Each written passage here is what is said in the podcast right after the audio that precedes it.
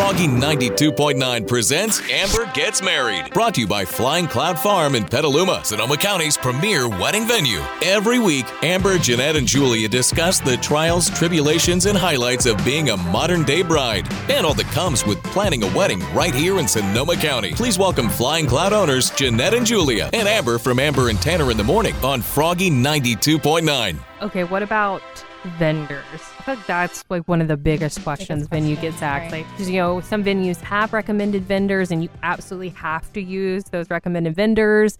And then some are just Mhm. suggestions. So, how does it work for you guys? So we do ask that you choose a caterer from our preferred list, since that will be the staffing for the event, and it just goes so seamlessly when it's a caterer that has worked with us before. We know how they operate; they know how we operate. We do have a if you want to go off of the list. So there are certain instances where, as long as they're pre-approved, we've worked with other caterers too, but we do ask that it's some it's a caterer from the list, and then the rest are just helpful suggestions. So we have kind of an endless list of different types of vendors on there. So it's great to be able to reference that. But if you have someone that you love, a lot of people come with a photographer that they already love. You're more than welcome to use your own additional vendors. It's, I mean, it's always helpful if they've been there before, but we can, we will be the vendor liaison. So we'll be there and kind of walk them through, give them a tour if they need it, show them some good spots to set up. So it's not really necessary that the rest of them have worked with us before. Well, I think that recommendation definitely matters. And mm-hmm. that's something that's important to me because I don't know anything about weddings. I don't know anything about getting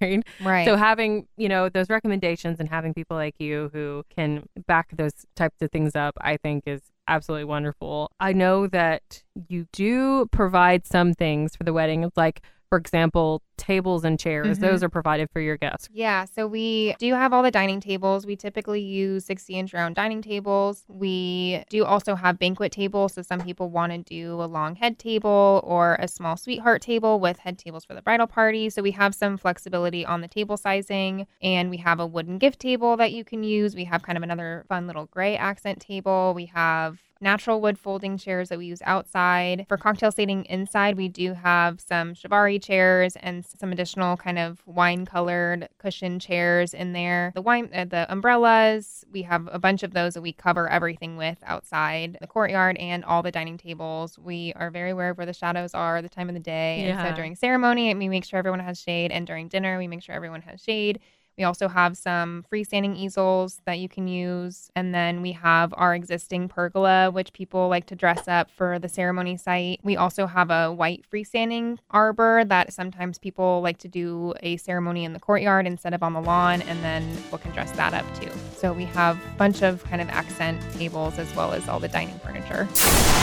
Listen to Amber Gets Married every week live on Amber and Tanner in the Morning on Froggy929.com and wherever you listen to podcasts.